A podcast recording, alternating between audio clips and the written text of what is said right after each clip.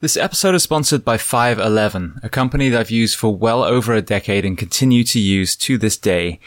And 511 is offering you guys, the audience of the Behind the Shield podcast, a discount on every purchase you make with them.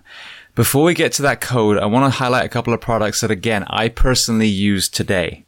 One of the most impressive products they just released is their Rush Backpack 2.0.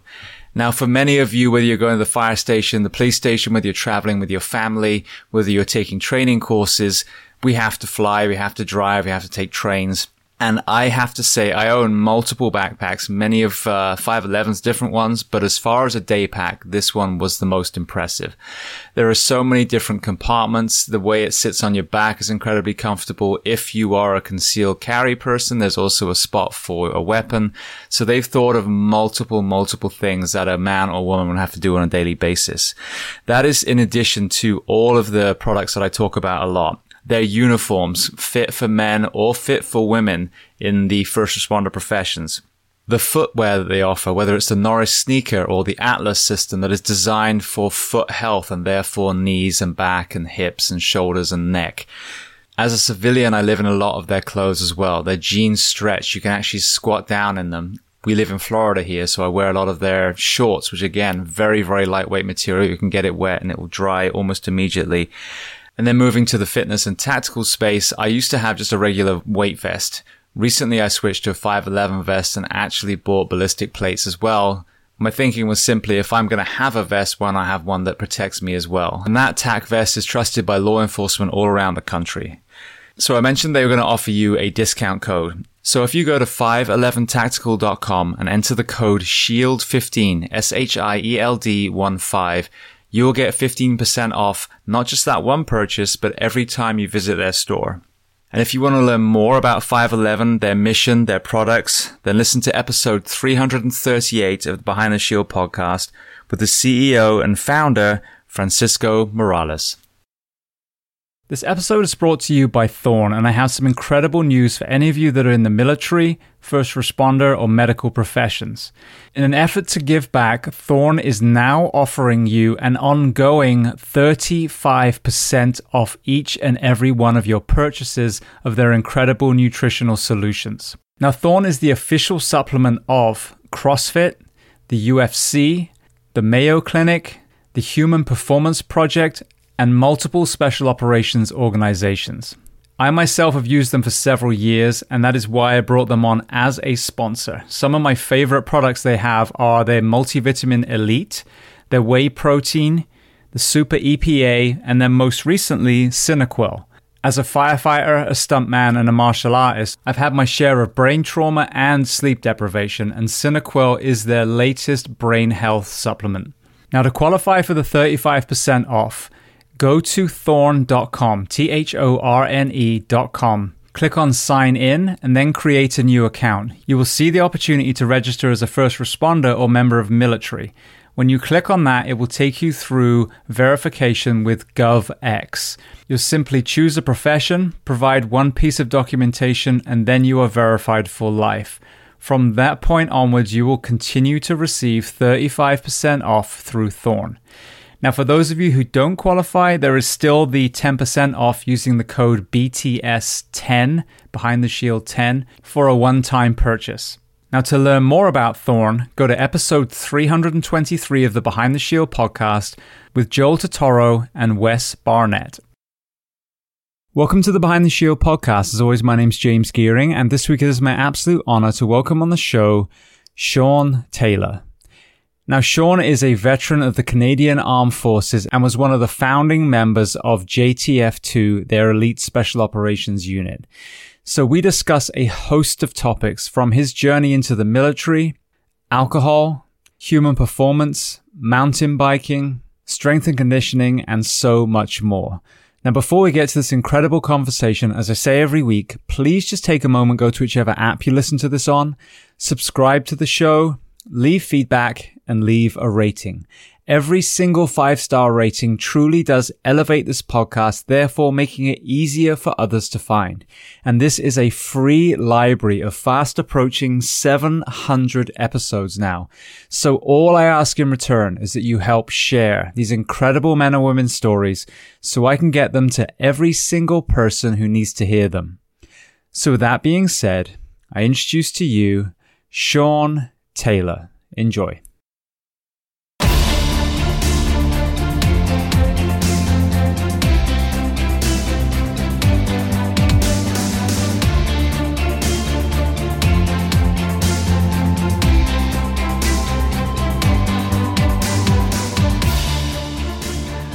Well, Shaun, um, this is our third conversation. So I want to welcome you back to the Behind the Shield podcast again. We had two incredible chats, but you have now spent a week in, excuse me, a month in Europe. Um, and I think that this kind of refinding, I think this third conversation is going to be a kind of culmination of all these great read uh, dress rehearsals that we had. So I want to welcome you to the Behind the Shield podcast today.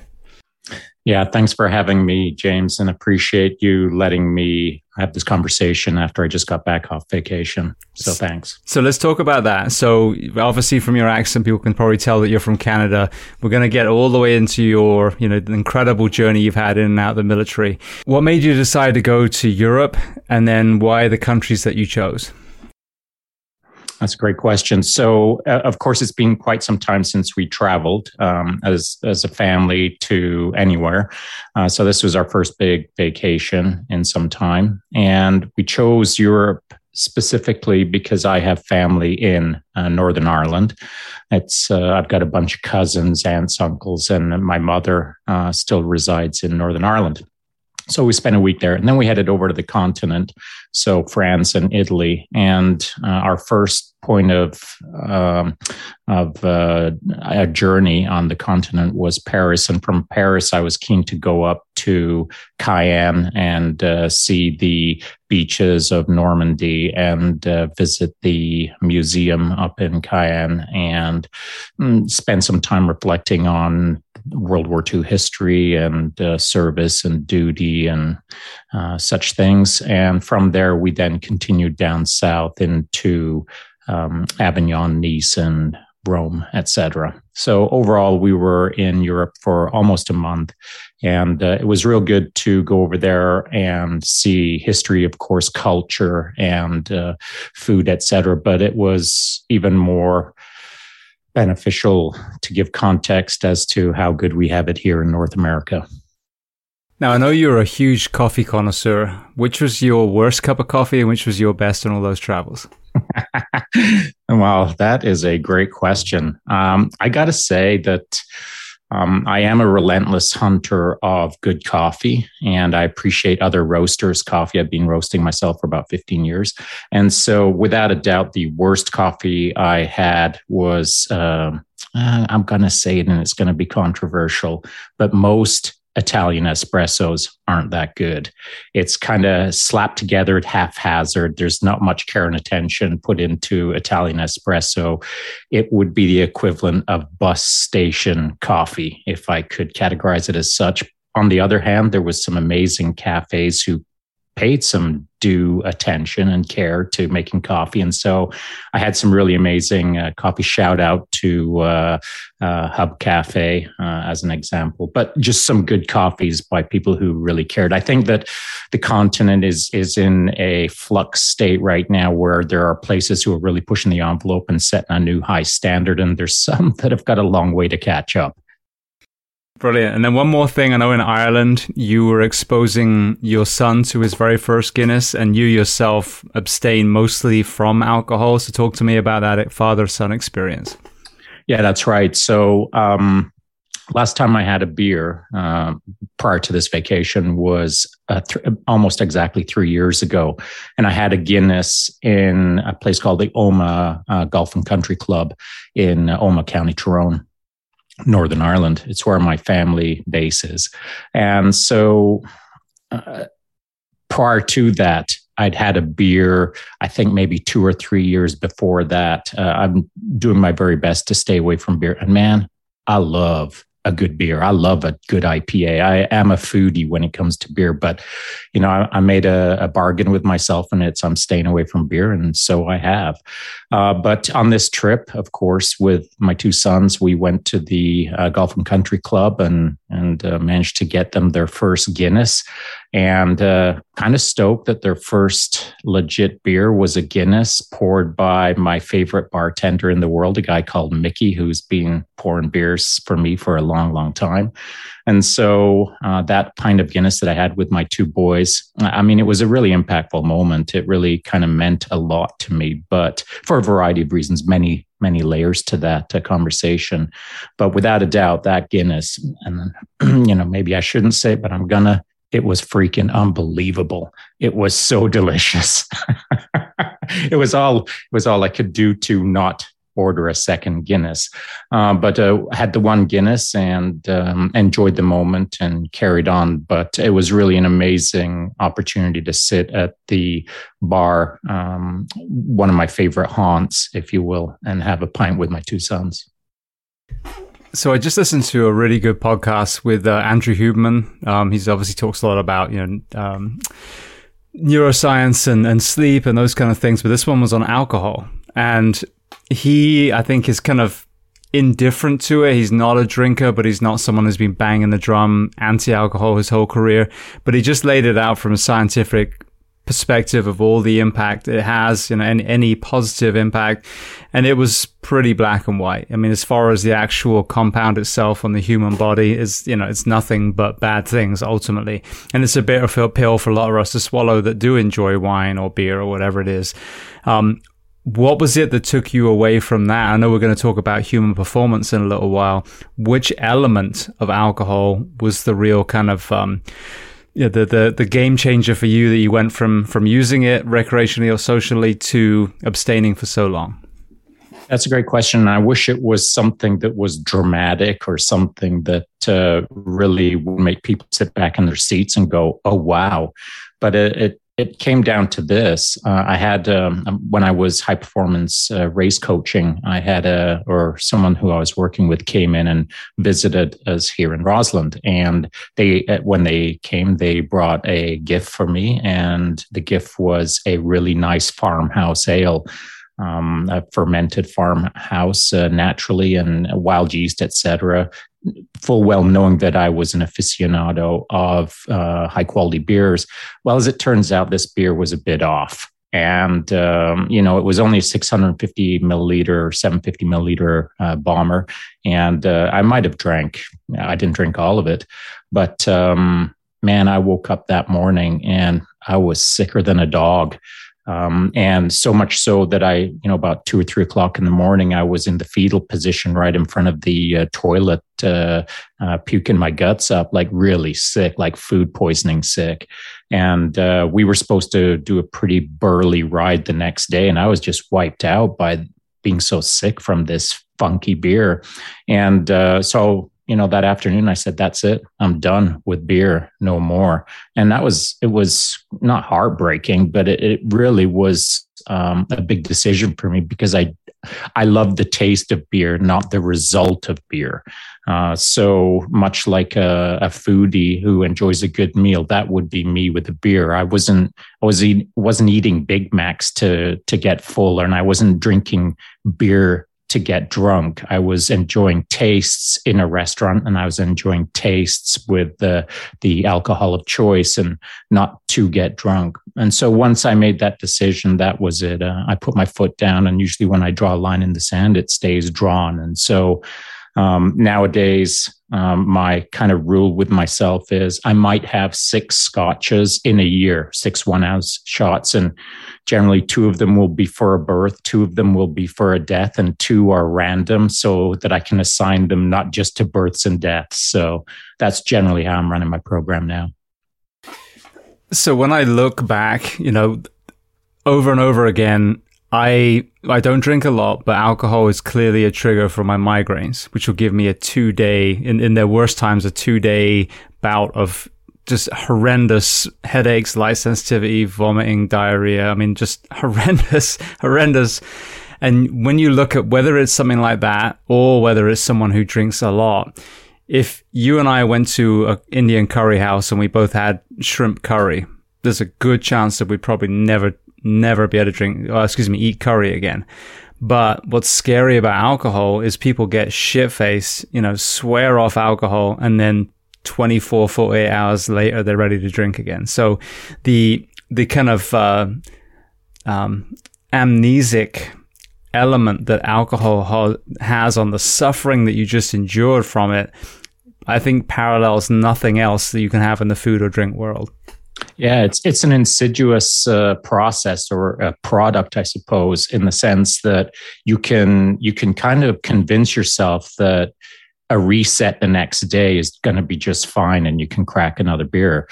Um, I'm sure there's lots of other products out there that uh, a person could sort of make a bargain with themselves and continue on day after day after day. But beer certainly was for me an, an easy one. In fact, I was quite a quite a chronic uh, drinker, probably an alcoholic uh, way back in the day. Uh, the amount of alcohol that I drank but for me the uh, and and I listened to the Andrew Huberman podcast. Uh, I I'm a big fan of his podcast, by the way. Uh, the specific one, I think uh, I forget which episode it was. Maybe not 84, maybe 86, um, about alcohol. And um, yeah, he's right on the money. It is a poison, and it's a difficult subject to discuss openly because a lot of people are aligned with alcohol as a social um, uh, lubricant. They enjoy it for the taste. They enjoy it for the experience. They enjoy it for the social camaraderie. I know it's a large part of the military structure uh, in the sense of uh, kind of decompressing after a hard day. There's a lot of uh, parts of society that uh, uh, acknowledge and are okay with alcohol. But the reality is, or at least the science shows, that it's straight up from the first sip until the last a poison. And there are no redeeming features at all in respect to alcohol. Now, you know, if that's a hard thing to listen to and and nod your head and say that is true, I understand. I mean, I don't even like saying it out loud. And and bravo to Andrew Huberman for uh, putting the point across as clearly as he did. Alcohol is a poison, and if you can strip it out of your life, uh, then that's a good thing. And if you're struggling to strip it out of your life, now start looking for a, an alternative or a replacement that is a little more healthier, is what I would suggest. Absolutely. I actually found a, a craft ginger beer made by a company called Reed's. And mm, it's yes. the ginger is so present, like the real ginger taste. It's almost like that bite from alcohol. And just for me personally, that's been a great substitute. I mean, I feel I can sip on something. I can have this unusual taste that isn't water, that isn't, you know, your normal daily drinks, isn't coffee. Um, but it, it, it substitutes it because that's just like you. I'm not yearning to to dull my senses. I'm not yearning to to remove myself from reality. It's just habitual. I think being coming off shift as a firefighter and decompressing through alcohol, which is a the, you know not a good choice at all. So breaking that habit with a kind of stunt double for alcohol has worked well for me. Yeah, that's that's a really good point. Uh, creating um, other opportunities or other alternatives to replace what literally is a poison, and you know the um, to your point, I drank uh, beer or alcohol as an example, uh, certainly in the latter half of my life, simply for the enjoyment of it or the taste, never for the, again, the, the drunkenness of it. And it's the same with coffee. I enjoy coffee. I appreciate the taste of coffee. I roast my own coffee because I love the nuance of the various estates that I bring in uh, green coffee beans from. And uh, so uh, I love the taste. I'm not chasing the caffeine. Uh, in fact, if I could drink good decaf all day long that gave me the same uh, properties or same palate as a, uh, a beautiful estate coffee that is caffeinated, man, I'd be drinking decaf coffee all day long just for the taste, just for the enjoyment uh, of the nuance of those various flavors. But um, man, you, you, I can't do that with a IPA anymore. And I chased IPAs up and down the left coast for for several years, hitting all of the microbreweries, all of the big breweries, uh, Pliny the Elder, Pliny the Younger, every beer that had a name. I was chasing it uh, for the palate, for the experience of the various tastes, but never for the alcohol. So, you know, back to Europe, I was uh, I was really lucky to be able to have that Guinness with my two boys. Um, and yes, I did want another one. And as I traveled through Europe, I certainly did want to pour a pint off of a old British uh, uh, pub pull um, more times than not. But I didn't because I'd made a deal with myself that it would be one beer in and out, and that was it. And and I kind of stuck to it because either I'm stubborn or I've got a line in the sand or whatever it is. I'd made a deal with myself full well knowing the disadvantage to drinking alcohol.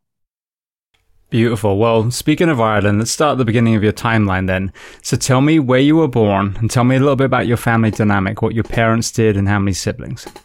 Sure thing. So I was born in England in 1963 in a area called uh, Yorkshire, specifically a town called Barnsley, which was a coal mining town at the time.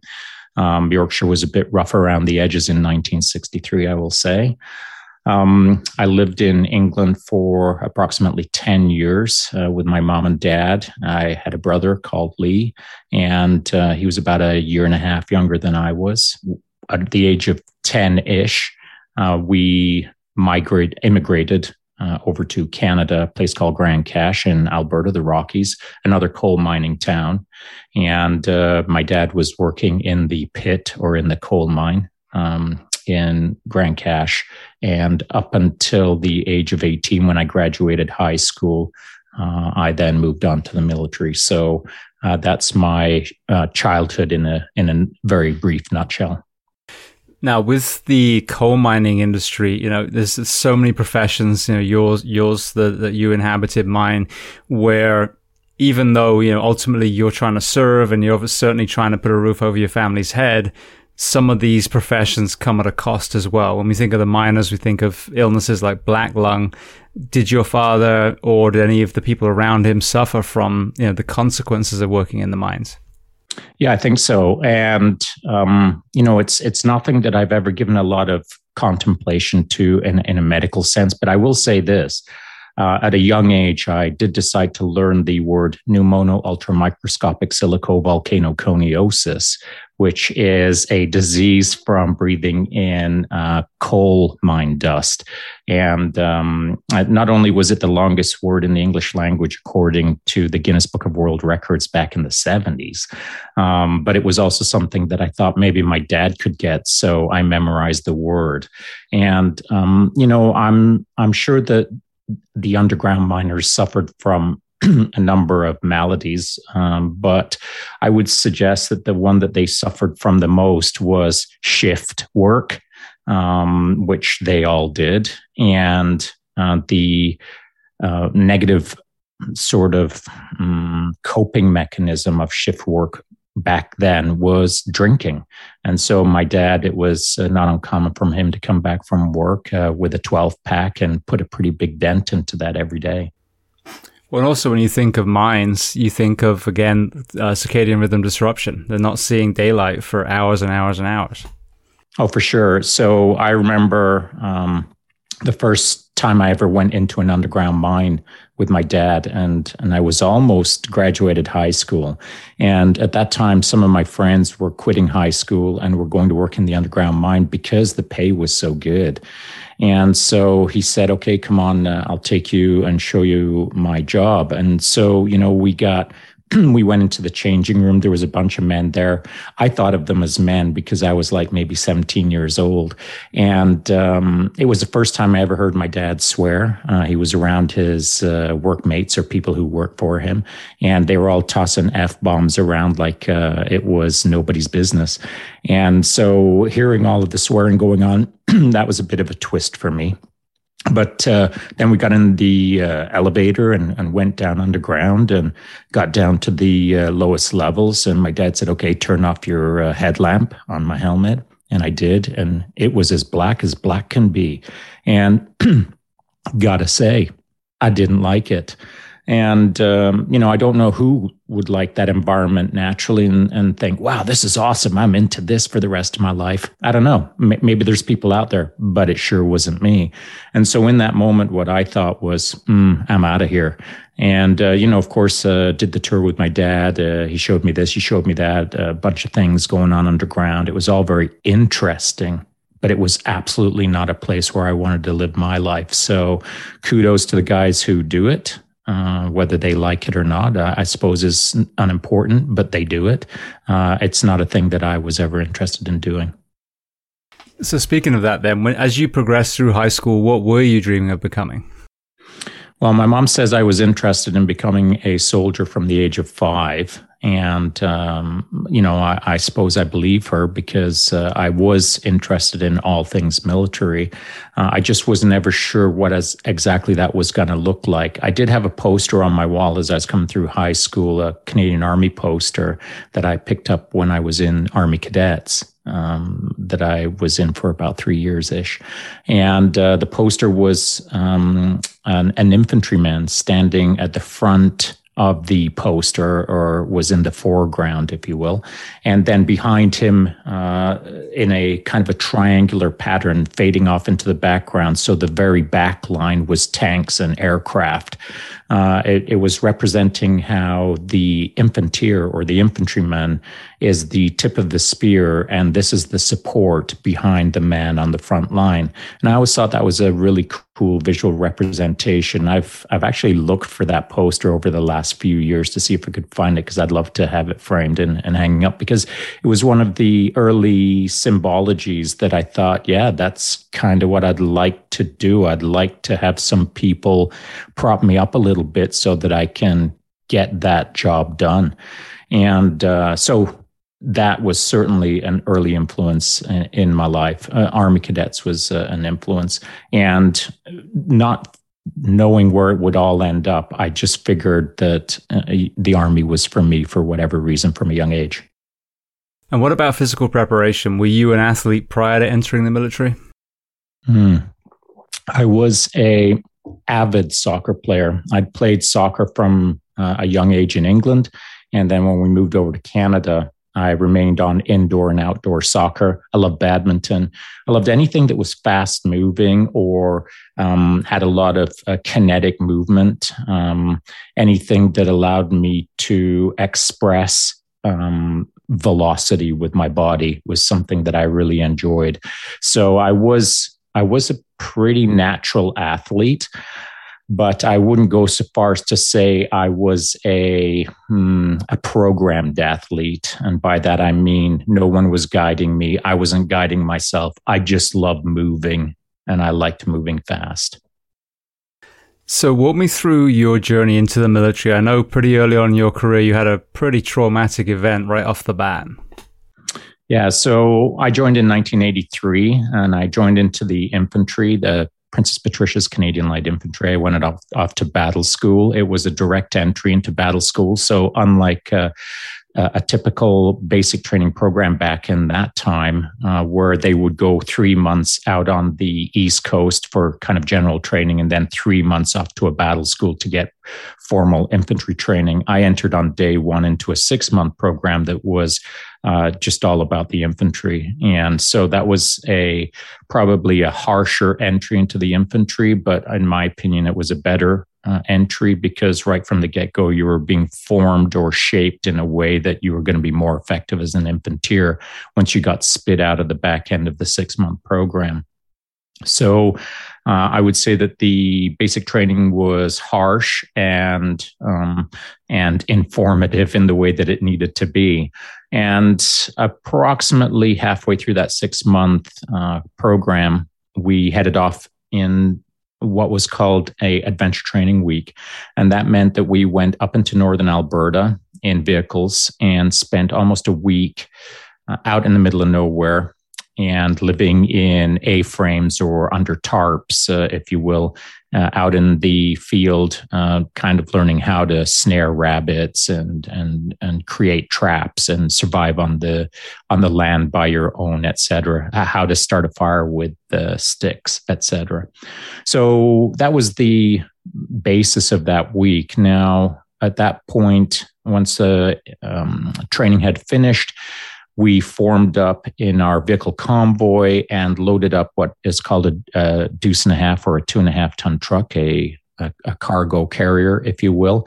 Um, and we overloaded it with too many guys and we overloaded it with a bunch of equipment uh, with uh, axes and picks and barbed wire and six foot steel pickets and rucksacks and weapons and this and that lots of objects too many objects in the back of that truck and uh, given that it was overloaded, we couldn't get anything more in. Everyone looked at each other at the command structure at that point and said, okay, let's go. And the vehicles took off and left the, the deuce and a half uh, to make its own way back to camp. Now, as it turns out, we were, when we departed, we were the only vehicle by quite a few minutes uh, operating by itself. So we were just heading down the road in a vehicle that was well overburdened on on tires that were bald with no first aid kit and no comms. And so as we headed down this gravel road at speed, it started fishtailing and the truck flipped. Uh, the tires went fully sideways. They bit in, and we did a full 360 in the air. Um, so it, it was interesting to create that much velocity sideways for such a big truck with so many guys in the back. It, it's hard to imagine that that happened, and yet it did. And so uh, the outcome of that was as the vehicle uh, landed uh, on its roof, uh, the deuce and a half truck at that time had wooden hoops, uh, big wooden hoops that supported a canvas roof. Well, we landed on the roof and all of the wooden uh, struts broke. And our body weights landed on that uh, on on that carb uh, that tarp that canvas tarp that uh, formed the roof, and the truck com- continued to flip. And of course, the roof tore off, and we were all laying in a jumble amongst a bunch of gear and 20 plus guys.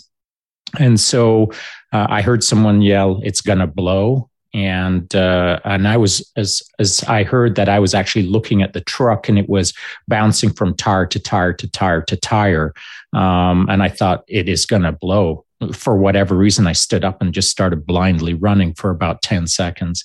By the time I stopped, I turned back and looked, and it was quite a mess that I was looking at. There was guys were scattered all over the place. And uh, the first guy that I came came onto, uh, he was walking towards me and he was pretty shocked out already. And I just said, Hey, just hang on a sec. And I grabbed uh, his ear, which was dangling by a tiny little piece of skin uh, upside down. And I put it right way up, uh, kind of stuck it to the side of his head, grabbed his hand, said, You got to hold your ear in place. and now I need you to go stand over there, and you're going to be the triage area.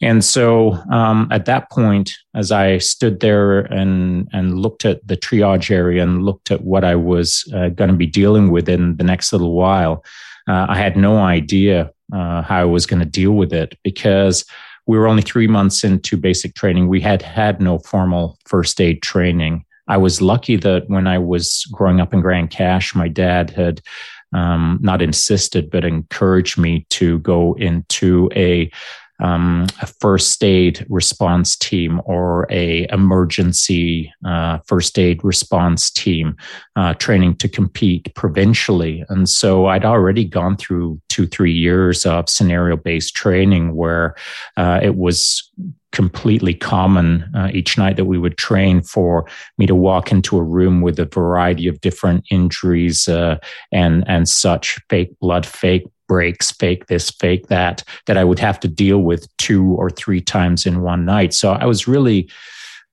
used to dealing with these kind of scenarios, uh, but pretend acting.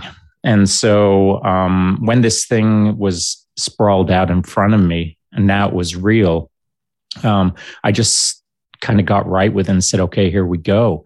And uh, so I, I kind of moved quickly over to the first person that I saw who was sitting up, uh, kind of st- almost staring at the sky. And as I got to him, he fell backwards and his eyes rolled into the back of his head. And, and I, and I that was the first time it kind of got real, and I just kind of relied on my um, high school training and uh, you know tried to clear his mouth and tried to put him in the recovery position and tried to do mouth to mouth resuscitation on him. But his lungs had been crushed and all i was getting out of his mouth was kind of like jello um, and and and I worked on him for about a minute, and then I had to decide. Well, I guess he's dead, and now I need to move on to the next person, which was the first time I'd ever had to make that determination of that hard triage of deciding life or death.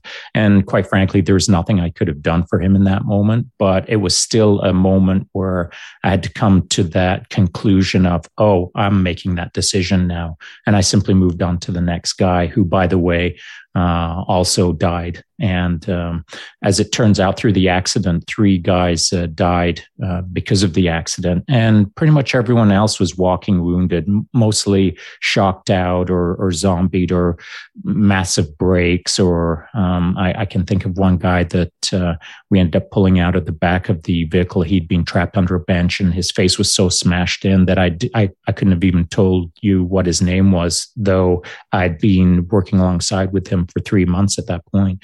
And so everyone really got messed up. And because we had no first aid kit, we were literally taking our t-shirts off and tearing strips tearing them into strips to sling a guy or to uh, stop bleeding or to whatever and and so by the time the paramedics arrived with the ambulances which was about just shy of an hour um, it looked like a scene from the Lord of the Flies. Guys didn't have shirts on; they were covered in blood. They were shocked out. It, it was a bit of a mess.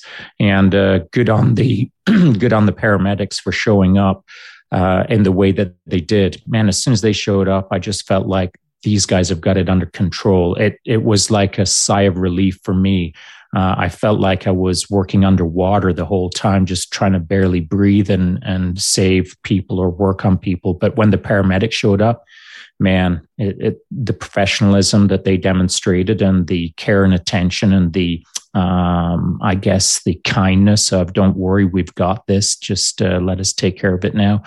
Uh, it was a it was a real relief for me at that time. I, I I don't know who those guys were. I wish I did because I would send them a thank you note.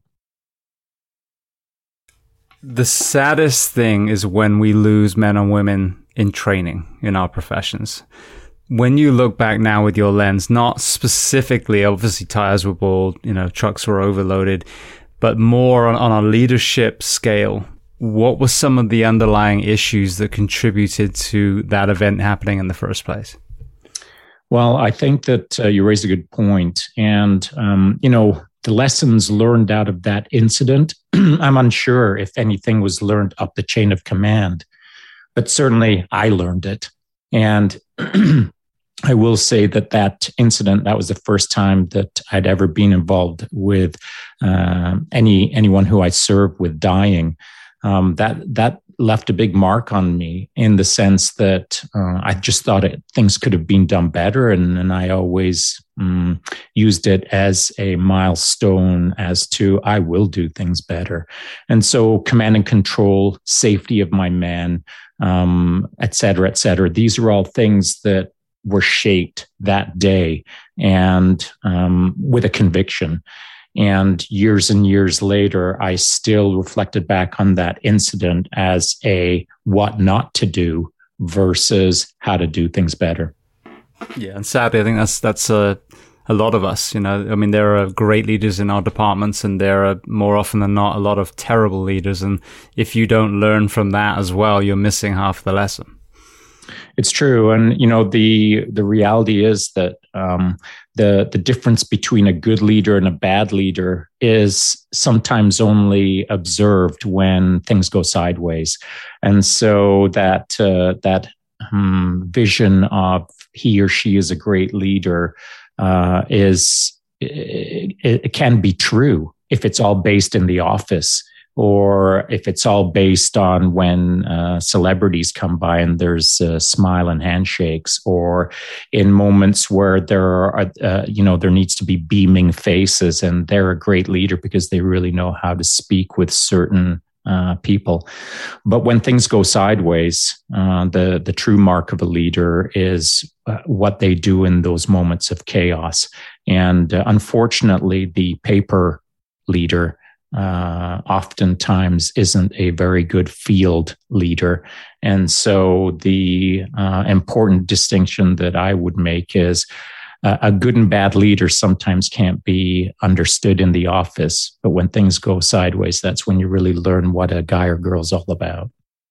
Yeah, I agree completely. I think we saw that during the COVID epidemic or pandemic, excuse me. I mean, countries even, I think that were revered for good leadership and this um, you know this is from the outside looking in. I'm sure people in the countries may have a differing view but new zealand seemed to to have their head screwed on and we saw some bizarre choices there. Canada and in the us we got to see both parties fuck it up in the same uh, you know pandemic. So you couldn't blame one or the other. They were both as fucking awful as each other. So yeah, I think I agree with you completely. Look at that, not only that, that time, but I just did a post on this this morning. Look now, now that has come and gone. What is that leadership doing to improve the physical and mental health of your nation? If it's already switched to Ukraine and gas prices and monkeypox, then there's a huge void of leadership in that country. Well, yeah, and to your point, and so speaking of just being in Europe for the month, um, man, the um, the differences that we saw from city to city, from country to country, and from transportation system to transportation system, there there's very little commonality or very little cohesiveness in in the uh, we'll call it a universal approach to dealing with coronavirus.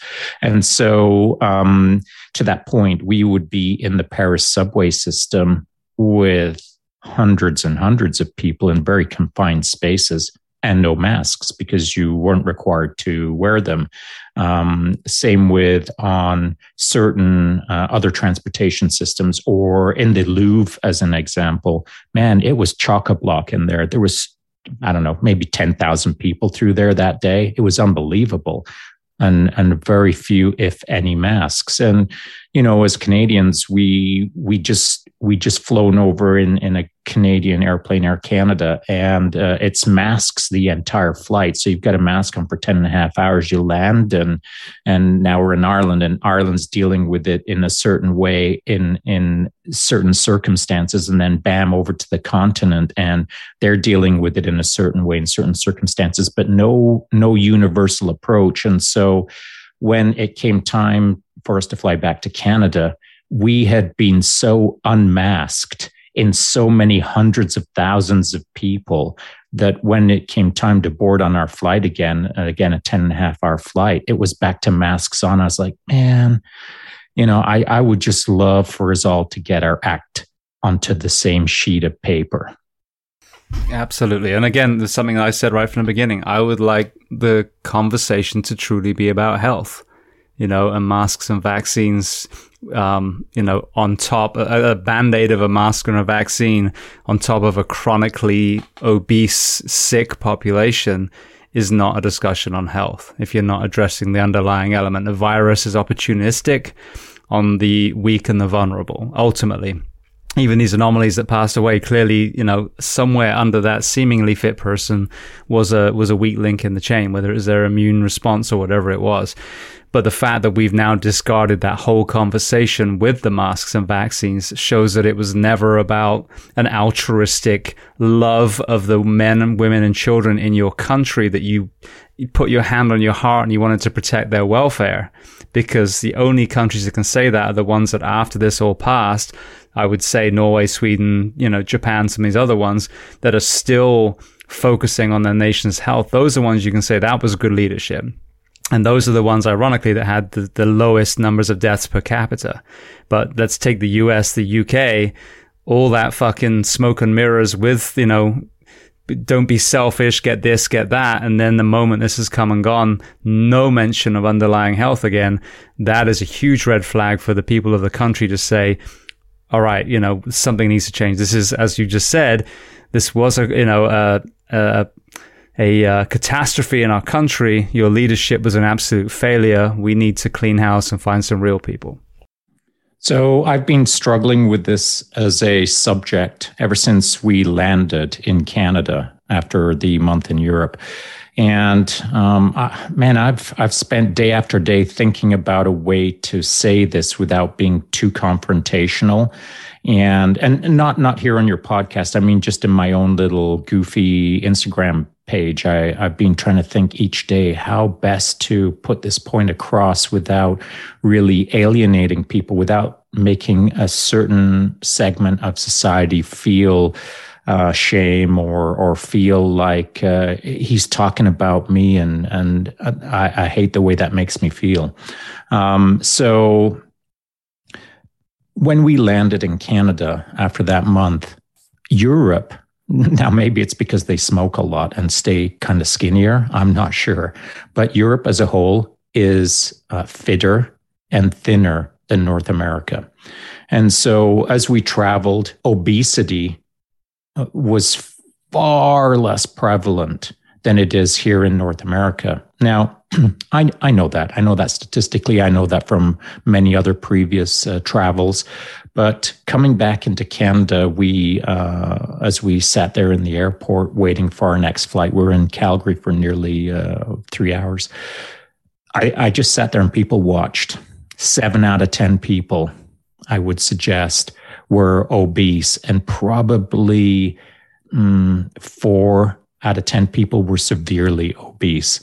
And and and that's a huge or a marked difference between what we had been seeing just 12 hours prior and so the idea of people walking through a, a massive airport uh, which which was arguably, I could look down the size of a football field and everyone being mandated to wear their masks. And, and there's enough space in there that you had a bubble around you of 10, 20 feet if you wanted.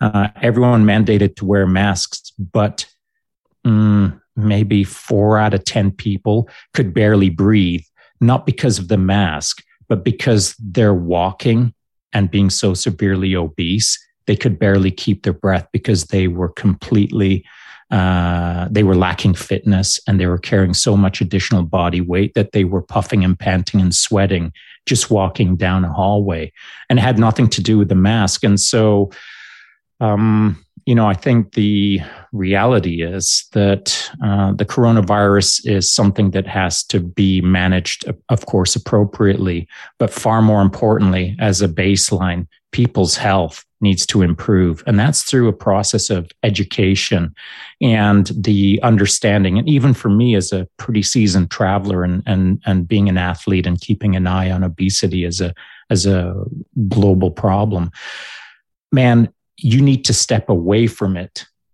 to see how prevalent it is in North America. All of the numbers on a piece of paper will tell you one thing, but until you go see a continent that is not obese, to come back to a continent that is extremely obese, it's it's a thing, and and it's uh, it's shameful that we're letting it uh, continue to build and build and build on itself as a normal uh, way of living. You can eat and eat and eat and not look after yourself. And then when things go a little sideways, blame it on something else other than yourself. Absolutely. I think that the misunderstanding is a conversation like this is coming from a place of kindness and compassion. When you, especially, you know, my profession, when you are the paramedic, that puts the tube down the person's throat every single shift, that puts the, ch- the pads on their chest and then ultimately pulls a sheet over their body. You have a completely different lens than what most people are sold. Well, go to your doctor and ask for these medications and you'll be fine. You'll be able to dance all these models and everything will be amazing. Bullshit. That's an absolute, you know, fallacy. The reality is your lifespan will be cut in, you know, maybe in half You'll never get to use the gift of physicality that you were born with. You won't be able to do all these different things with your kids. You probably never even see your grandkids. That's the reality. So these conversations are coming from people who they themselves are in shape saying, look, this is, you know, I get to see what, what my body can do. And I'm by no means an elite athlete in any way, shape or form, but it's amazing. I get to do jujitsu with my, my son and Spartan races and all these things. I just want you to find your potential for yourself. You might be an elite gymnast, powerlifter, whatever, or you might just be someone who likes going hiking with your dog. It doesn't matter. But if your obesity is holding you back from something that in your heart you've always wanted to do, that is heartbreaking. So these conversations on improving, you know, the education on food, this, the food in our schools, PE programs, you know, removing this environment that encourages disease that we have no pedestrian system, fast food on every corner. These people are doomed to get fat and get sick. So it's not picking on the person and saying, why don't you have a discipline? It's taking both conversations. Yes, we need to create an environment that then encourages discipline and good choices in people. If all your choices are good choices in a community, you're going to make good choices. If 90% of the choices in your community are fucking awful choices, there's a high, high chance that you're going to start, start slipping down the road of fast food and um, inactivity. That's true. And I think there's two things that can make an instant change. And the first one is start looking for people who are doing it right. Surround yourself with good people who are active and and uh, well educated in not just physical performance, but just how to be a better human being. And and you can do that through a number of podcasts, or you can do that in isolation of of listening to anyone else. You just simply have to start moving and uh, and and I think the one of the things that holds people back from moving, whether they step onto a jujitsu mat or they put their their their foot over a bike or they grab a pair of walking poles, it doesn't matter how you're moving. One of the things that holds people back is they feel that you know, well, I'm I'm 40, I'm overweight or I'm obese. I was never an athlete. What what would convince me now uh, that I am an athlete or I could be an athlete. Well, to your point, you just don't know what's hidden underneath all of that stuff. You don't know what's hidden inside of you until you start exploring your potential. And where's the downside? Um, you know, if you're a better version of yourself tomorrow, well, congratulations. And now you can build on that and see where it takes you in a year or 10. And uh, I think that one of the things that holds people back is they um, they decide to maybe do something, but then they project forward or they visualize forward and and think. Uh, but who am I to want to jump over hurdles or to uh, throw a discus or a javelin? Who am I to dream that dream? You're the right person to dream that dream. All you got to do is step off every day and and and pursue whatever uh, gets you stoked, and time will take care of the rest. I think that we get in front of ourselves and say, okay, that's my dream, but I'll never be able to do that because it's so much work, or that's four years from now, or no one will ever support me. I'll forget about all that white noise. Don't even worry about those things. Just move get an idea in your head and go pursue it just for a day or two or 10 or a 100 and see where it takes you. Well, speaking of human potential, getting back on your military path, you entered infantry. Walk me through special forces selection and then the inception of the kind of the most elite tier in the Canadian Armed Forces.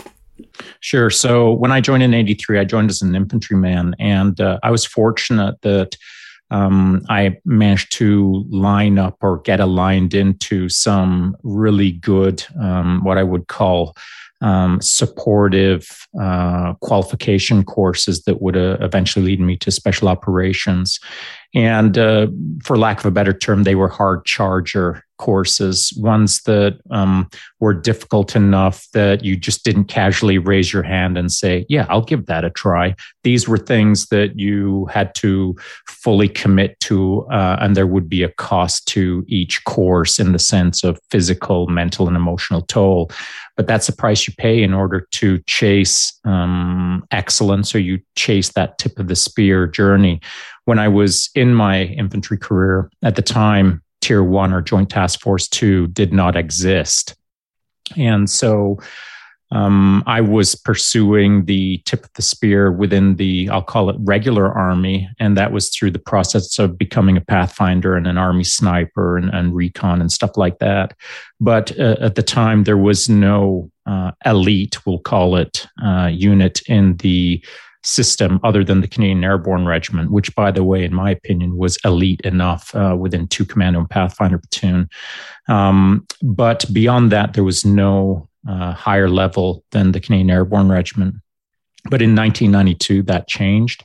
A forces wide memo went out, and that memo kind of said, uh, and I'll paraphrase here uh, we can't tell you what you're going to do. We can't tell you how long you're going to do it. We can't tell you where you're going to go, but it's going to be hard.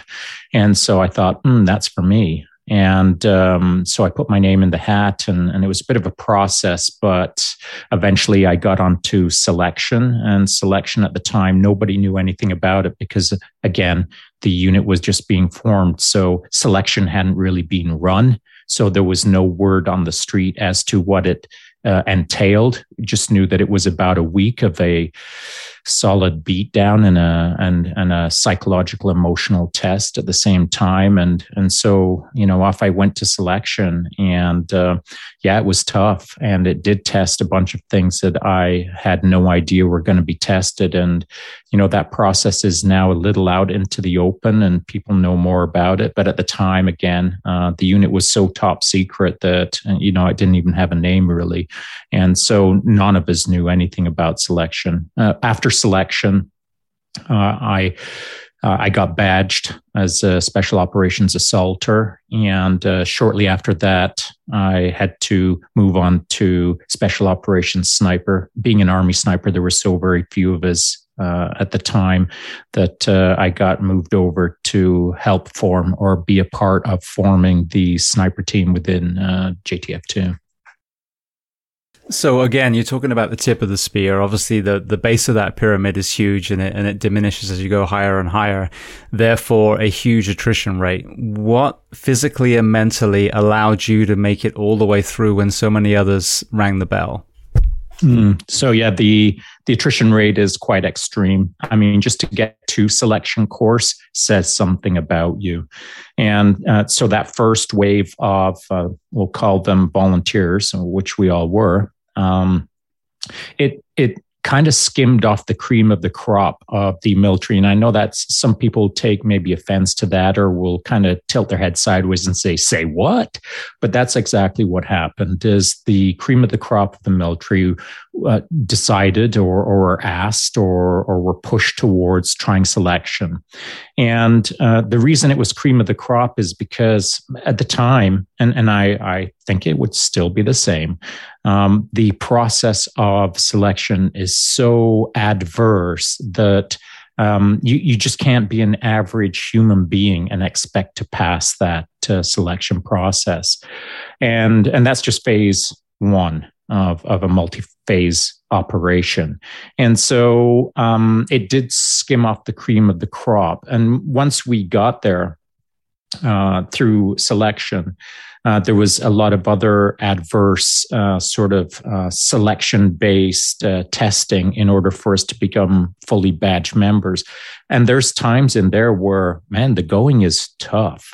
The um, standards that had to be achieved were extremely rigid, very, very strict, and, and so difficult to attain that guys to my left and right who I thought were better men than me sometimes didn't make it because the standard was so so hard to hit. And maybe they would have hit it the day before or maybe they would have hit it the day after. But on that particular day when it was that particular test there's no room for error and you're gone.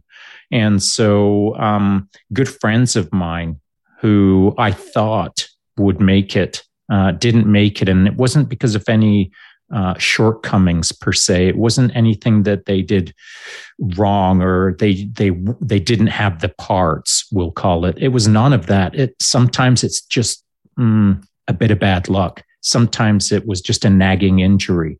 Sometimes it was just woke up on the wrong side of the bed and it didn't play out for them that day. But again, there was no room for error.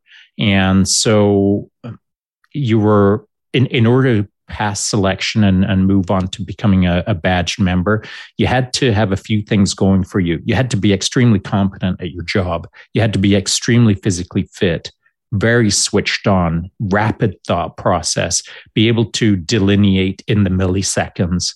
And you had to be gritty uh, or be comfortable in adverse conditions.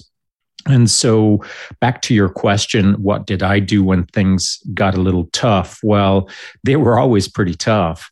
I relied on what I call my stubbornness, but that stubbornness comes from uh, facing a lot of adversity throughout the my military career that had led me up to selection and so one of the things that i that i faced a lot of adversity in was my 70 day long pathfinder course extremely difficult course uh, for sleep and food and workload output and command responsibilities and et cetera, et cetera. That course set me up for JTF2 because anytime that I was facing adversity through selection, I could always kind of rely on or think back to, mm, man, I've done harder things. And so I think that would be the overarching theme in respect to your question is when difficult things came up, I could always look back and think, man, I've done harder. And so adversity really is key. The more adversity that you can absorb, the more you can make the abnormal normal, the better you are prepared for the higher up you go in the towards the tip of the spear sort of command responsibilities. So again, circling around to you know the state of the nation at the moment. Um, of course, we've got some incredibly fit, incredibly resilient men, women, and children in Canada, in America, who, despite some of the environments, or maybe because of it, because they grew up in a rural town, they grew up on a farm, whatever it was, um, you know, are are separate from this conversation, but taking the the sad fact that seventy percent of our men and women are obese or overweight. Um, that then makes you take a step back and go, well, that pool then for the military, for police, for fire, for a lot of the other uh, professions that require us to be physically and mentally resilient and, and capable, um, it's shrinking. And then we, all of us, I mean, I'm sitting in, in a, in a house now with a, you know, AC unit at 75. So we're all exposed to more comfort. Um, what is your perspective of as as Michael Easter calls it the comfort crisis? The the comforts that we've built which are a beautiful tool for us also working against us when resiliency is required. That's a great question and and I think that I have a bit of a I'm not sure if it's an advantage or a disadvantage in the sense that from from the my youngest age um, so kind of from 12 13 years of age I was out in in Grande Cache nearly every day, either hunting or fishing. So it was quite common for me to grab my 22 caliber rifle and and just head out with a buddy with a can of baked beans and an apple, and we'd hunt all day. And at lunchtime, we'd bake the apple, heat up the can of baked beans, and, and then continue hunting the rest of the day. In in winter, uh, minus 30 by ourselves without comms, without compasses, without anything. We would just literally wander the bush and hunt rabbit. And so that's kind of how I was raised. And then I was into the military, and the military continued raising me in adversity. And so my my comfort with adversity is is um, perhaps not common uh, within the general population, but it it was at one time. There was a time in Canada where adversity was common. And so uh, people weren't I don't want to say freaked out, but people weren't bothered by, you know, a really bad storm or if the car broke down on the side of the road or if, uh, you know, something XYZ was, uh, had gone a bit sideways. People were more comfortable with that because they'd faced it uh, more than once. And so that's how my childhood and, and military career went. So when things got to that more adverse level, um, I could easily manage those situations. Now we have a population that, um, as you um, point out, approximately 70%, certainly in the US, are overweight uh, to obese. And, and I think that's because people have disconnected from nature. I think people have disconnected from looking for discomfort. And I, I look at the tools that you just mentioned, the AC set at 75, the this, that, the, the other creature comforts that we have. I look at those things as my recovery tools. And so I go out there and I, I, I put it on myself. I, I go ride my mountain bike hard, or I go do jujitsu hard, or I do whatever I do that is going to put me uh, in a, in a position of adversity. And that's what I seek. That's, that's where I'm happiest is seeking adversity. Then when I get home, to my creature comforts, those are just my recovery protocols to set me up for the next day where I'm going to go seek some more adversity. And I absolutely love that because then you're not being extreme and saying, "Well, I'm just going to live in a wooden shack," then you know, and go back to primitive times. You you you seek your discomfort. And I do the same thing. I've got CrossFit, Jiu-Jitsu. I mean, there's a lot of things that you know you're suffering and you have good days and bad days i don't perform 100% in those some days and other days i'm on point and you know really crush myself but but yeah looking at those comforts as not only recovery but i think there's also gratitude for them then when you've been in for example you know in in firefighter gear doing a gear workout or fighting a fire in 100 degrees in florida with a thousand you know percent humidity and then you come back and you go oh ac is nice versus all you've ever known as AC, A, you don't give it a second thought, and B, you're not adding stress to the mind and the body that it can then, as you said, rest and recover in those creature comforts. So I love that. Yeah, you know, the um the reality is when you say live in a wooden shack, I mean, within my military career, I've spent many weeks just living in a hole in the ground, sometimes covered, sometimes not. And um, man, it takes you right back to the caveman basics of, wow, when it rains, I get really wet. And when it's cold, I get really cold. And when it's hot, I get really hot. And I'm still living in a hole in the ground. And this isn't ideal. And so going through that process, I, that should have been enough of a formative moment or moments where, as I stand here today, I should be able to be extremely grateful or have um, gratefulness for how comfortable I am right now standing in my office uh, with technology and, and all of its comforts, being able to have this conversation with you. And there's times in my life where my bandwidth of suck versus awesome, I should be able to calibrate those really well and think, oh man, this is really awesome because I've experienced really suck. But the truth of the matter is, James, that I forget from time to time, and um, and and my wife reminds me from time to time of uh, an, an attitude of gratitude, and she's right to remind me from time to time. And so I think that no matter who you are, how how mu- no matter how much suck you've faced in, in the wildest career for however many decades it's been, if if you think that that was enough for you to have the lifelong lesson burned into your mind that I will never sloppily make the mistake of not having an attitude of gratitude again. Mm, I don't know. I, I I can't. I fail at that uh, and i have to be reminded. So if you're if you can't do it yourself then try to surround yourself with good people who give you the reminder when it's needed of have an attitude of gratitude. Beautiful. Well you're in jtf2 um, prior to 9-11 i'm always intrigued with people whose service has straddled that pivotal event especially in the military.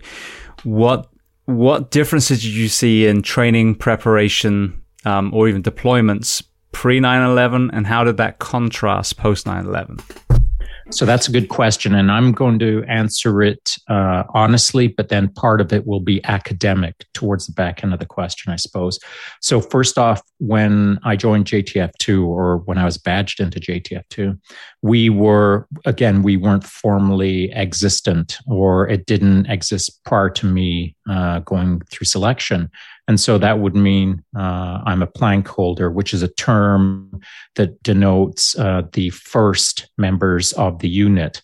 And so my career with JTF2 as a plank holder was predominantly focused on getting the, the team or getting us, getting me up to speed on all of the roles and responsibilities that we would have nationally and internationally. And that was quite a handful because we were starting not quite from a blank slate, but day one, we were kind of making up day one. And on day 10, we were kind of making up day 10. And so every day, uh, every morning that uh, we were at breakfast with my guys or I was with uh, with our crew, um, we'd kind of look at each other and say, "What are we doing today?" And we would we would get our crazy on and uh, and execute against it, and always pushing the envelope as to um, more and more excellence. And so through those years, uh, we were predominantly focused on expanding our abilities and then beginning to work with our um, uh, our our friendly nations um, that were also at that time tier one, so predominantly the United States and and Great Britain uh, with their tier one units. So that was my experience with JTF two. Um, and of course, there's things that I can't talk about, but I can generally state that it was an extremely busy time but I left the teams before uh, 9 11. So I didn't have any post 9 11 operational experience to make the comparisons against. But what I can say is this, and this is the academic part I did keep my eye on the ball. And of course, I have got friends who stayed in that game. And my loose observation is this prior to 9/11, we were busy um, getting good and and doing work, of course, uh, overseas. But once um, once that event occurred, I would suggest that less of a jack of all trades, master of none. The focus then became more focalized in respect to a precise mission set with a, precise or a more precise uh, focus on what was going to be occurring over the next several years. And so things would have tightened up on a on a tighter bandwidth sense if that if that makes sense. No it does completely. I think your profession you know the the the global special operations special forces warriors are great people to to ask about preparation because it seems like you are the best group of you know men and or women when it comes to okay, let me figure out what might happen. Where I see that falling a lot in in fire and police, where in some great progressive departments there are you know amazing training and scenario based training and you know worst case scenarios. Um, I've worked for a place where you know we had one of the biggest near misses in American history and nothing came of it at all. It's it's got the it hasn't happened so it'll never happen mentality. How how do we educate the air quotations leaders to prepare not only for your day to day usual, you know, threats, calls, whatever you want to call them, but actually, you know, plan out for some of these bigger things, whether it's a gunman in a in a Las Vegas hotel or you know whatever it is that we see on the news sometimes. That's a great question, and I think uh, to your point, and I would agree that certainly within tier one or that sort of level of special operations, I believe that the individual has to be able to think outside of the box. Uh, certainly, it's not a conventional mindset, and and again, I think the more unconventional you can think, the more value you bring to the conversation in respect to tier one.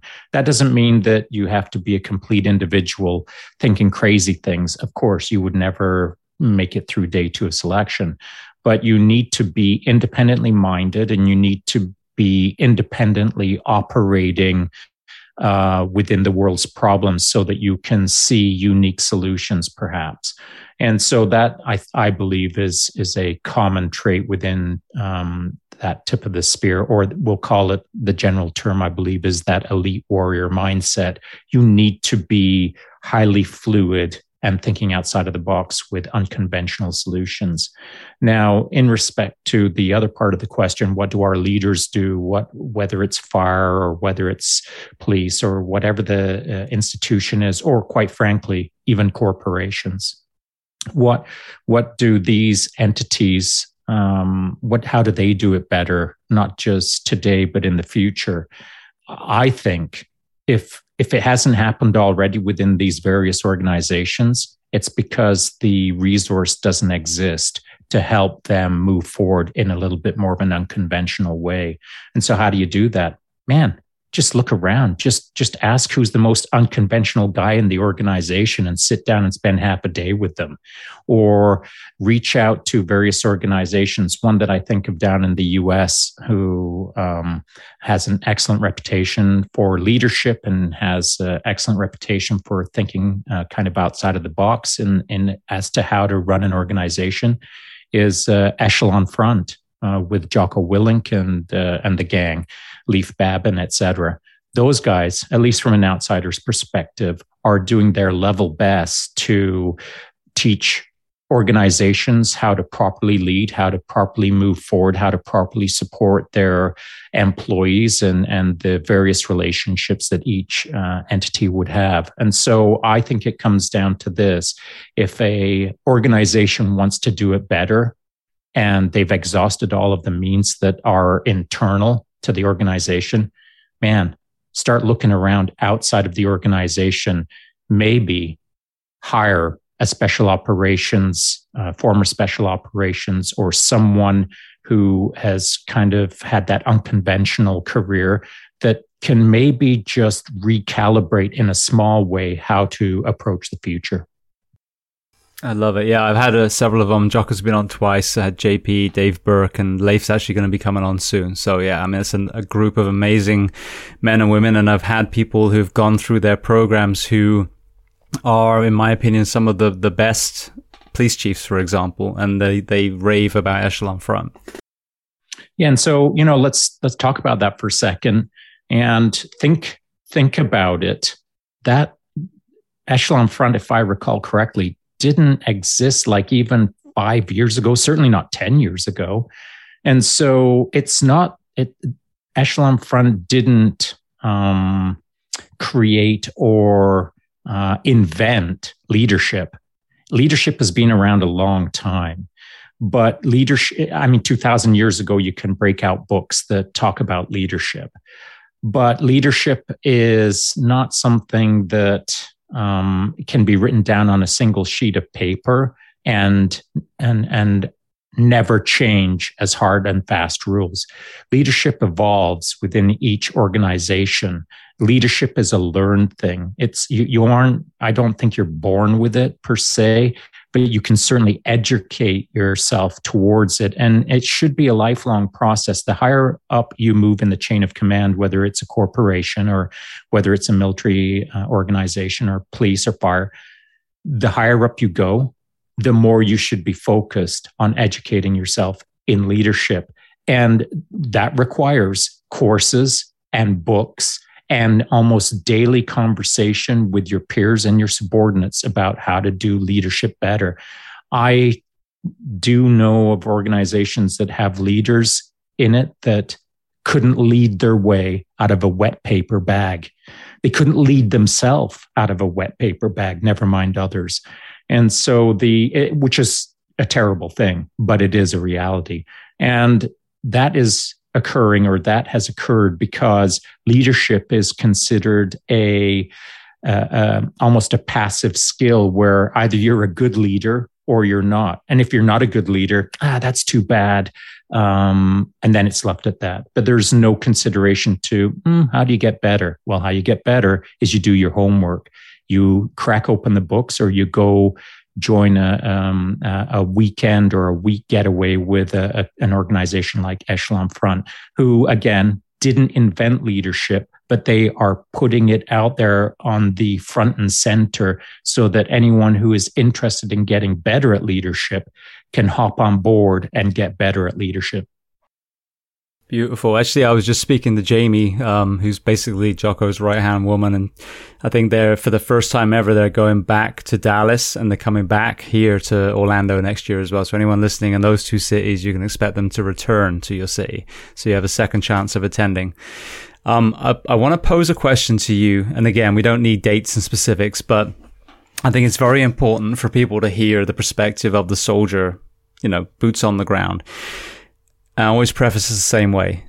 certainly here in the US, we get a very polarizing view of war through the through the screens. Either a very pro-war, let God, you know, kill them all, let God sort them out. Very anti-war, they're all baby killers, and rarely do we hear, as Sebastian Junger puts it, you know, the the um, uh, oh my god, Veterans Day town hall, the you know the actual men and women that served telling their stories.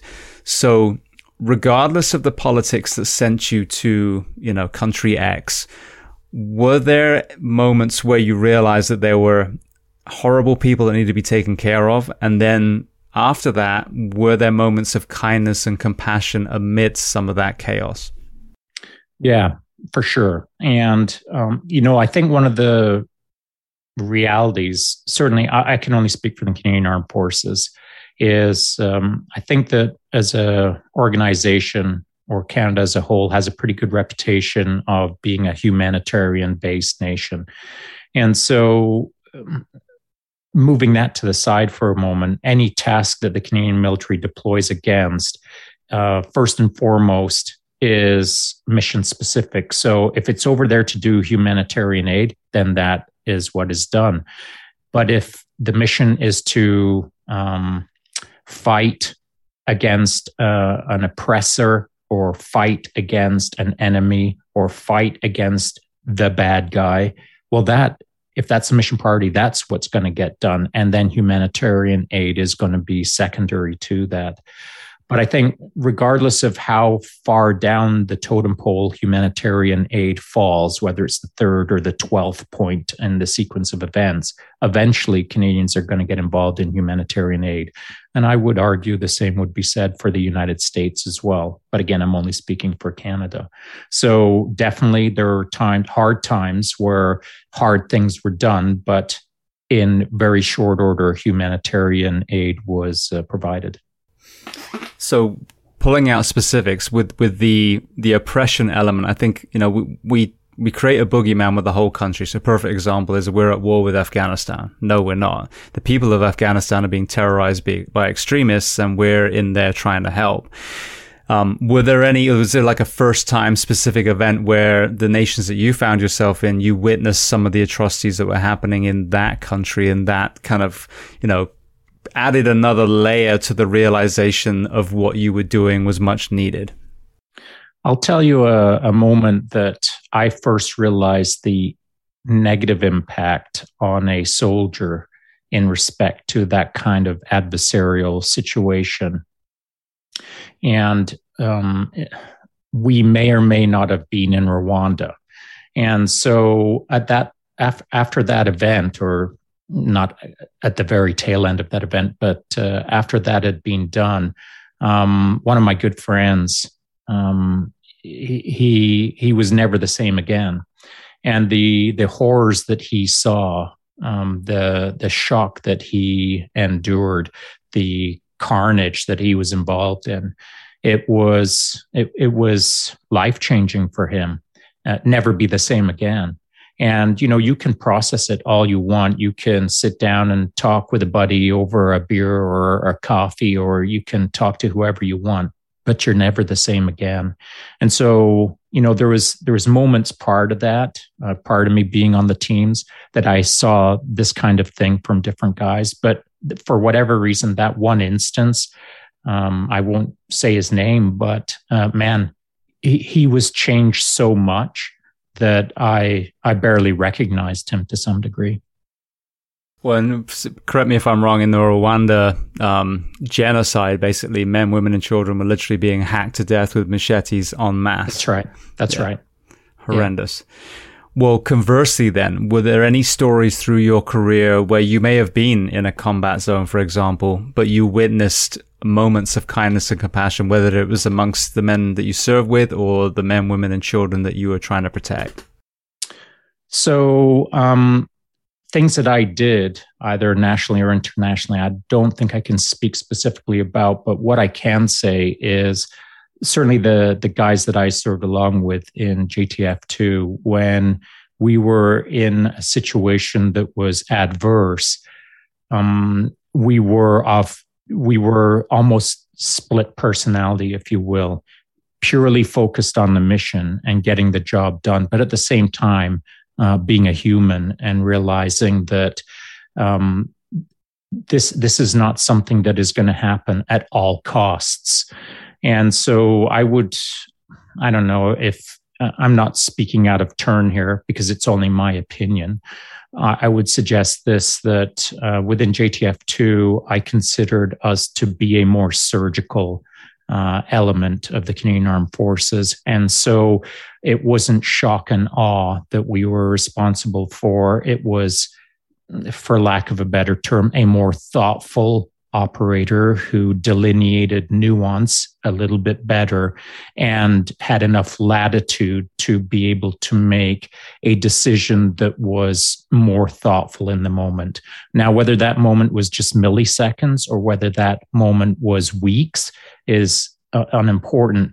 The reality is that at that level of operator, you were, I would almost say, more human than, um, or I was more human than I would have been when I was a standard issue infantryman. I hope that makes sense. No, it does completely. I know prior, one of our prior conversations, we talked about burnout as well. So let's kind of tie all that together. What in your eyes happens when because I see compassion fatigue in, in the fire service and paramedics. What happens in our military where that line kind of gets swayed so far the other way that some of the men and women that we sent over there to do good ultimately do bad. And, and, these these are rare examples. I understand that completely. But when, you know, what what are some of the contributing factors that you see where that human element that you held onto kind of gets dis- discarded amongst the the you know the the white noise of everything else?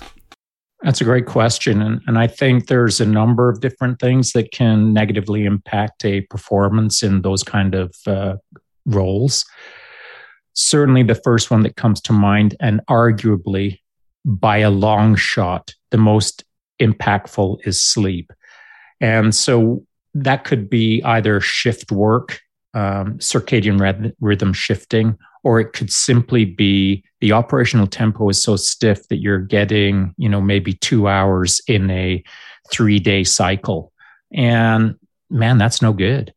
Not only is for all of the reasons that we both understand, not only is it negatively impacting your real time performance, but over the long haul, it's impacting your long term performance. And that erosion of real time and long term performance can be insidious. It can be invisible uh, and and you might not be aware of your um, decaying abilities until months later when you look back in retrospect and realize wow uh, I, I used to be good to go but i realize now i'm not as good to go.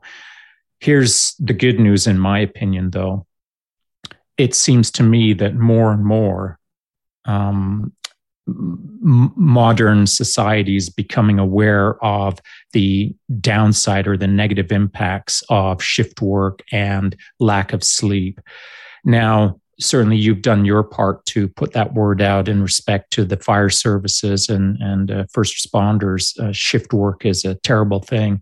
There's ways that it can be managed, but ultimately, sleep is so critical to high performance that it, it's a thing that has to be taken more seriously, in my opinion. The word is out, but I'm not sure enough is still being done to really address that critical element. Sleep is key.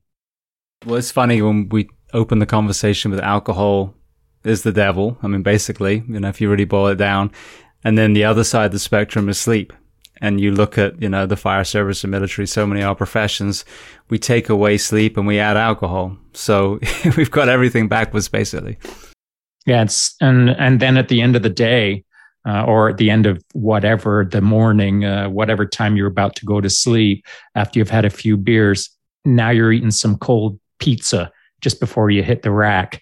And, uh, you know, it's just a, an accumulation of bad choices that are either mm, bred into the system over years and years and years of repetition uh, or or are okayed by the culture of the organization that you're with. Now, I want to draw a good comparison here um, to uh, help anyone out there understand that it's it's not common for uh, we'll call them elite warriors or elite units to uh, abuse themselves uh, willingly. So any abuse that uh, an elite unit would accept is part of the job.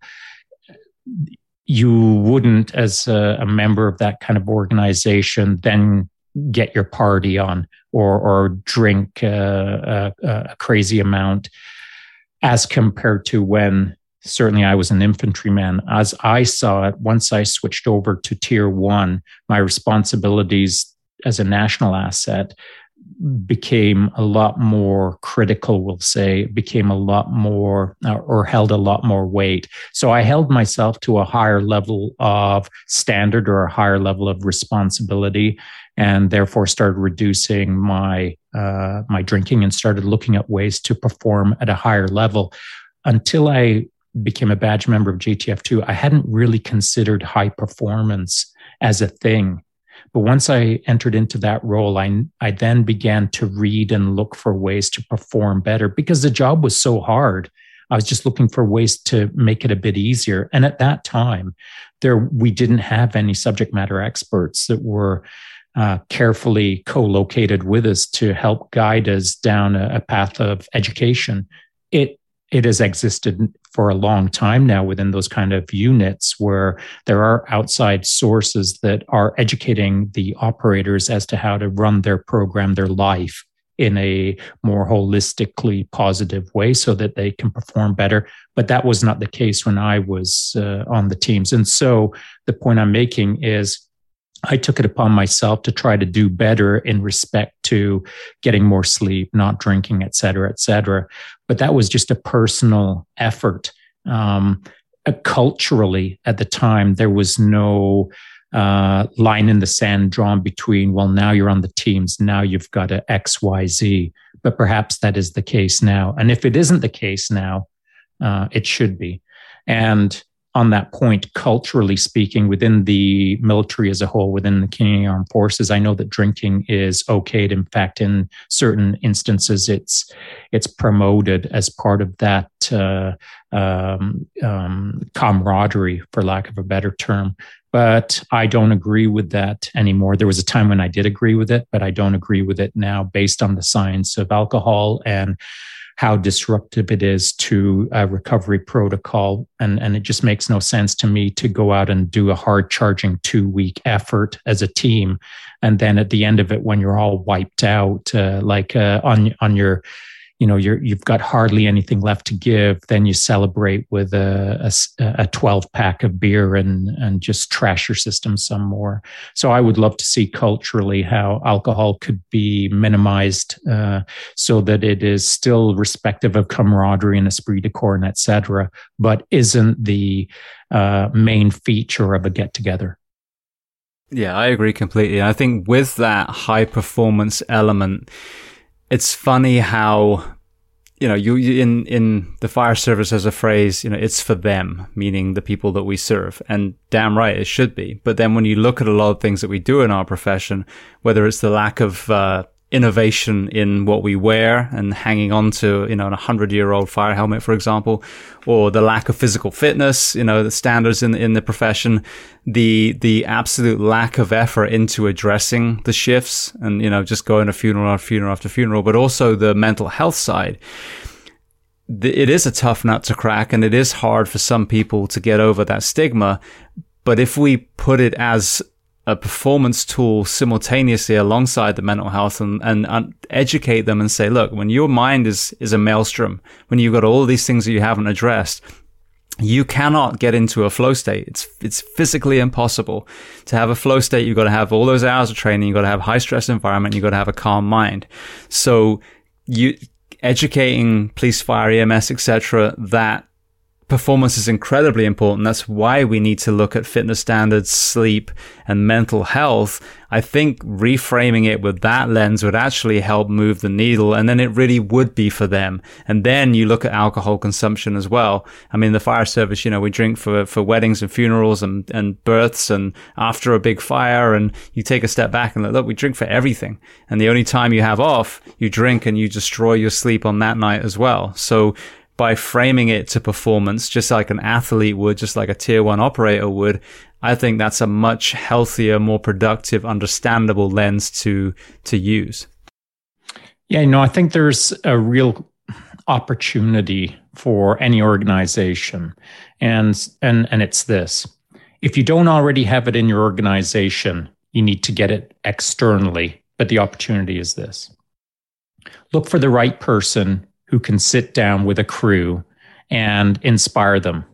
Not not berate them not not tell them they need to lose 30 pounds not tell them that they need to be able to do more than one burpee. Just inspire them in the sense that hey you can live a better life. And it kind of looks like this. This is what myself and several others can achieve um, this year based on our emotional, physiological, and psychological state, which is allowing us to do X, Y, and Z. And I'm thinking of the Human Performance Project that uh, you've got going with your crew coming up in the next little while, where people are going to be doing tough things. And then at the end of that tough thing, they are then going to figure out ways to heal after the tough thing. And it's that healing part that isn't often discussed after shift. The things that are discussed after shift is, man, that was hard and this was hard. And then he did that thing and then we did that thing. But there's never a, a point taken or a moment set aside to talk about how can we do better this month? And that better isn't always let's get the ladder up faster or let's get the vehicle started sooner, or let's put the boots in the right area. It can be about that sort of um, hippie kind of um, whale music sort of scenario, namaste sort of thing, where rather than it being a, a, negative, it's now positive. Hey, let's talk about how to chill out. Let's talk about how to down regulate. Let's talk about when's the last time you uh, meditated? When's the last time you journaled? When's the last time you just stopped thinking for a few minutes? There's lots of conversations that could be had, but if it's not already happening within an organization, it's now time for the organization to proactively figure out why. And if it's not capable of happening internally, then and an organization needs to start reaching out externally to bring in someone or something that is going to be outside of the box. 100%. I think that's the most pertinent part of the 7X project. 7X is the is the crucible that they're going through. It's the preparation before but then the the reboot, you know, the the the uh, recovery phase, that's really going to be the bulk of the manual they're going to create. Is how we're already destroying our people. how do we how do we reboot them and get them as close to zero as we can again? I think that's the the biggest takeaway from this manual and the docu series that will follow. It's it's a conversation that has been going on for I want to say five, maybe 10 years. Certainly, as a high performance race coach uh, during my 15 years that I was doing that, I can think back to when I started and conversations how to do life better weren't really prevalent. They weren't common. They you could go find ways to do life better, but you had to dig, dig, dig to get some of those solutions. Well, nowadays it's almost being handed to people on a silver platter. I mean, you've almost got to try uh, your best to evade good information. You almost have to turn it into a hobby to stay away from good advice. Uh, it's there right for the taking on a silver platter if you open your mind to just doing life better. So, what holds people back? I think, mm, you know, some stubbornness perhaps that it's my way or the highway. That could be part of it. But I, I think that sometimes we get caught in our own rut. We figure out that what we're doing is what we've always done, and this is what I'm always going to do. And I don't I don't buy into that. I think that everyone should adopt a white belt mentality. As soon as a, a new challenge pops its head up, wrap a, a, a, white belt around your waist and start approaching it as a beginner, eager to learn how to do it better. And through that process, through that growth mindset, through that uh, pursuing uh, interesting challenges that you might feel uncomfortable in that moment or that week or that month over time it's what makes us all better human beings. And and it's not hard to find. It's right there around the corner. If you just poke your head around the corner and take a look we all have things that we can do better at but instead of assigning them as hard hard homework it should be assigned as wow, I'm kind of stoked to crush that thing, to take that challenge on and see where it takes me as a human being. Absolutely. Well, I want to hit one more topic before we kind of round off this conversation. The transition out the military seems to be, you know, a stumbling block for many people for all the right reasons. You were, you had this incredible identity. You had this, this extremely, you know, tight knit tribe around you. You had a sense of purpose and then you transition out and now your ID doesn't work and you're outside the, you know, whatever base that you were operating from. Um, and sometimes that's an issue for people if they don't have something to transition into. So what was your transition out like for you personally? And how did that ultimately fi- uh, send you to human performance in the mountain biking world? Well, that's a great question. And I'll start off by saying the transition was super hard. it was it was uh, not easy at all. Uh, one of the hardest things I've done. It was going from a million miles an hour to about three miles an hour. Uh, from JTF two, I went and taught in at a, the largest police college in Canada for about a year, and then uh, after leaving that. Um, I was onto what I would consider civilian street proper, uh, where I wasn't involved in any military or paramilitary organizations. I was just walking the sidewalk as a regular uh, person, we'll call it. And uh, I was lucky to see a computer uh, school where they were teaching programming and, and networking. And I decided, what's going on over there. I went and had a quick conversation with the owners of the school, and I got it in my head that that's what I was going to do. And after a period of time, I became a computer system engineer. And from there, I started teaching for about three years uh, people how to computer system engineer.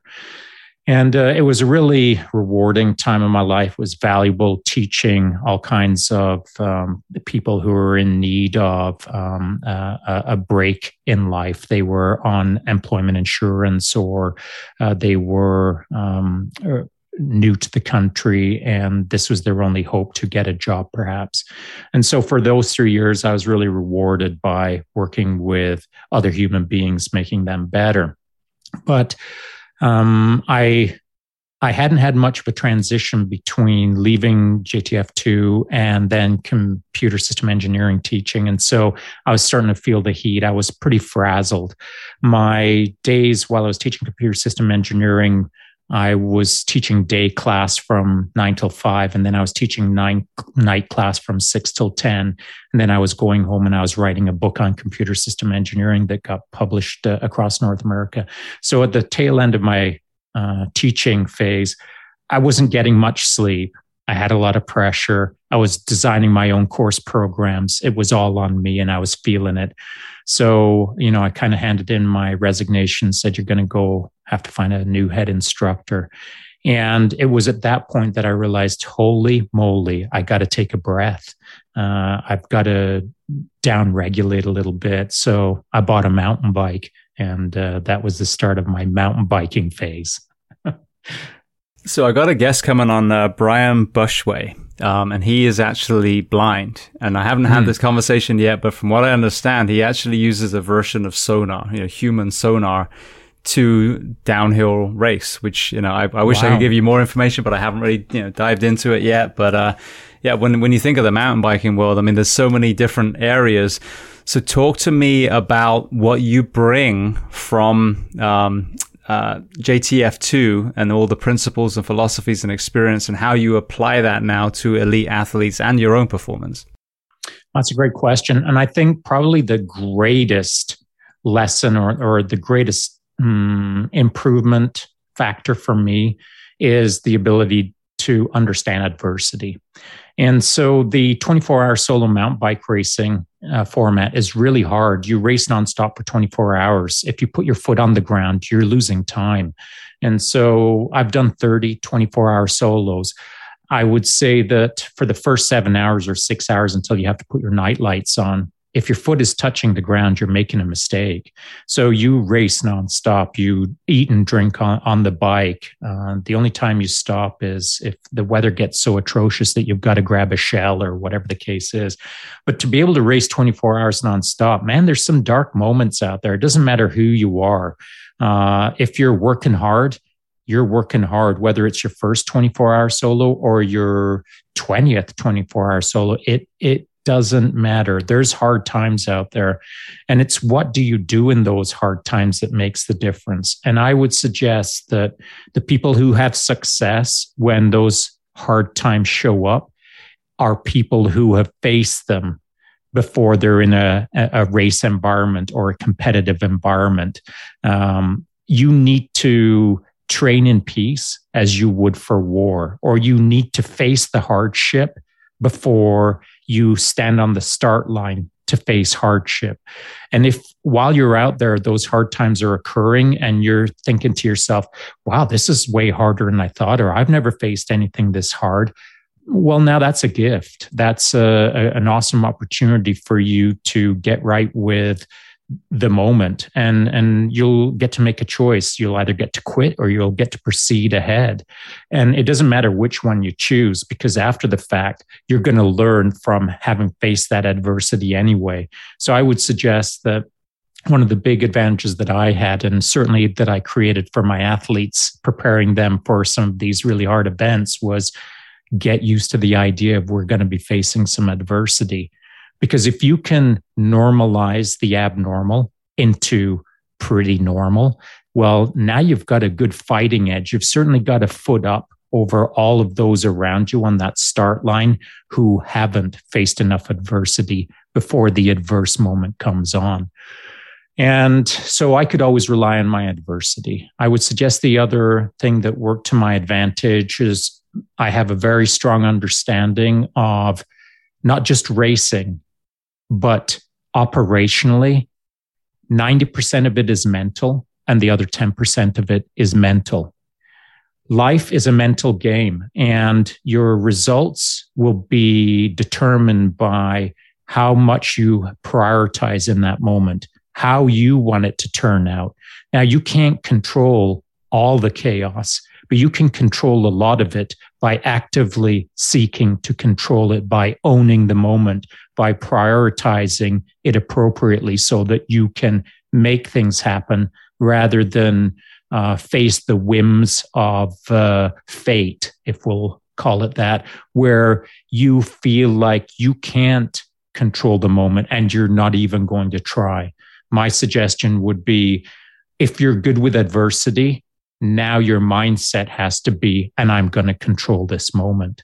And if you can apply 100% mental control in the moment, well, now you'll never have any regrets in the future, five years, 10 years from now, if you're 100% applying your best effort every second of that 24 hour solo race or every second of your life. Absolutely amazing. Thank you so much. I'm sure people listening would love to hear more. Maybe some of them are computer programmers that want to learn more about your book, um, or, you know, the, the human performance coaching. So where are the best places online and or social media to find you and reach out? Well, I only exist really in one spot and it's on Instagram and you can find me at Shaun, S-H-A-U-N Taylors, T-A-Y-L-O-R-S, Shaun Taylors. And uh, mostly I'm just over there having fun, uh, riding, doing jujitsu, hanging out with my family, and occasionally talking about uh, things in my life and perhaps in other people's lives. And uh, mostly the IG page is about trying to, mm, I think, inspire others to just do better, be better, be more awesome, seek more for themselves, learn more about life and and push their boundaries just a bit more so that they can be more awesome for themselves and others. That's what my Instagram page is about, though I would argue I don't do it that well. Um, so that's the only place I exist socially. Well, Shaun, I want to say thank you so much. We had two amazing conversations. I feel this really has been a perfect culmination of those two. Um, and I just want to thank you for being so generous with your time today. Well, thanks for having me on. Of course, it's a privilege and an honor to be on your platform, and uh, kudos to you for everything that you've done. I, I think that most guests thank you for your time, as I am doing right now. But uh, um, really, from the bottom of my heart, thanks for everything that you do, James.